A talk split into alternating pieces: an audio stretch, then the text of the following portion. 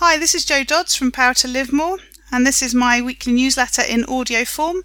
As ever, the links that uh, you need to get to the resources that I mention are in the uh, notes below.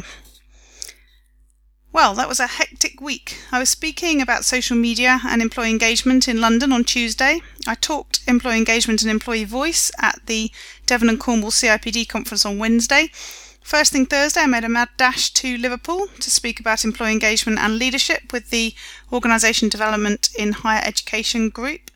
And then on Friday, I ran two workshops for leaders in an NHS trust. In the morning, on employee engagement, and in the afternoon, all about social media. So it's been a week of trains and hotels, and I'm a little tired, as you can imagine. A lovely opportunity this week was to manage to fit in taking little Dodsy's best friend out for tea in Taunton on Wednesday evening. She's at boarding school there, and we haven't seen her since just before Christmas. Ellie was traumatised to not be with us, but they FaceTimed each other as I handed over the present that she'd made for her. It's folded book art, and don't you think it looks great? We're thinking of setting up an Etsy store and taking commissions. I'm doing a webinar this week. Please register. I'm showing this a bit last minute, but I'm holding a webinar this week to share some of my strategies and tips around productivity, organisation, and well-being. I'd love you to join me live. You can register using the links below. I'm using GoToMeeting at the moment rather than GoToWebinar, which means that there'll only be 25 places on the webinar as that's the limit of my account. So if you're joining live, then do get in there quick on Wednesday to ensure you get a place. I will be recording the webinar though, so please do register at the link, even if you can't attend live, and don't worry that it says reserve my seat, so that I can send you a link to the recording as soon as it's available. The importance of an inbox. If you've ever followed or read David Allen's Getting Things Done time management advice, you will get the concept of having places where you collate new items. In your email account, you obviously have your inbox, but where else does stuff come into your pile of stuff to do? Do you have an in tray on your desk? What about a place in your house for personal to dos? What other inboxes do you have? Heading off for my mini tour this week, I was interested to see that on Tuesday morning I had 24 items in my Todoist inbox. I deal with it every day, so that was just items I'd collected during Monday. It took a little while to triage them, working out where and when they needed to be done, but I was reminded of how important it is to have ways to capture things that need doing in a way that gets them out of your head.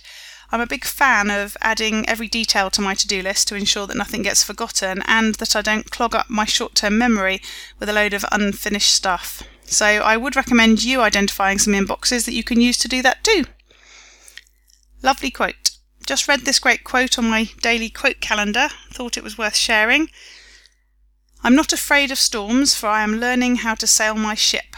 Louisa May Alcott. A use for Evernote.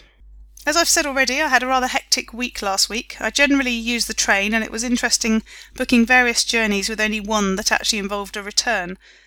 I talk about Evernote on a regular basis and how helpful it is. Well, here's another use for it. I planned all my travel and timings in an Evernote note so that I had something to refer to before I started booking trains and hotels to make sure that I didn't make any mistakes. I also then used it during the week as a quick reference to make sure I was at the relevant train station at the right time to get my next train, or at the event or client to start my talk or workshop.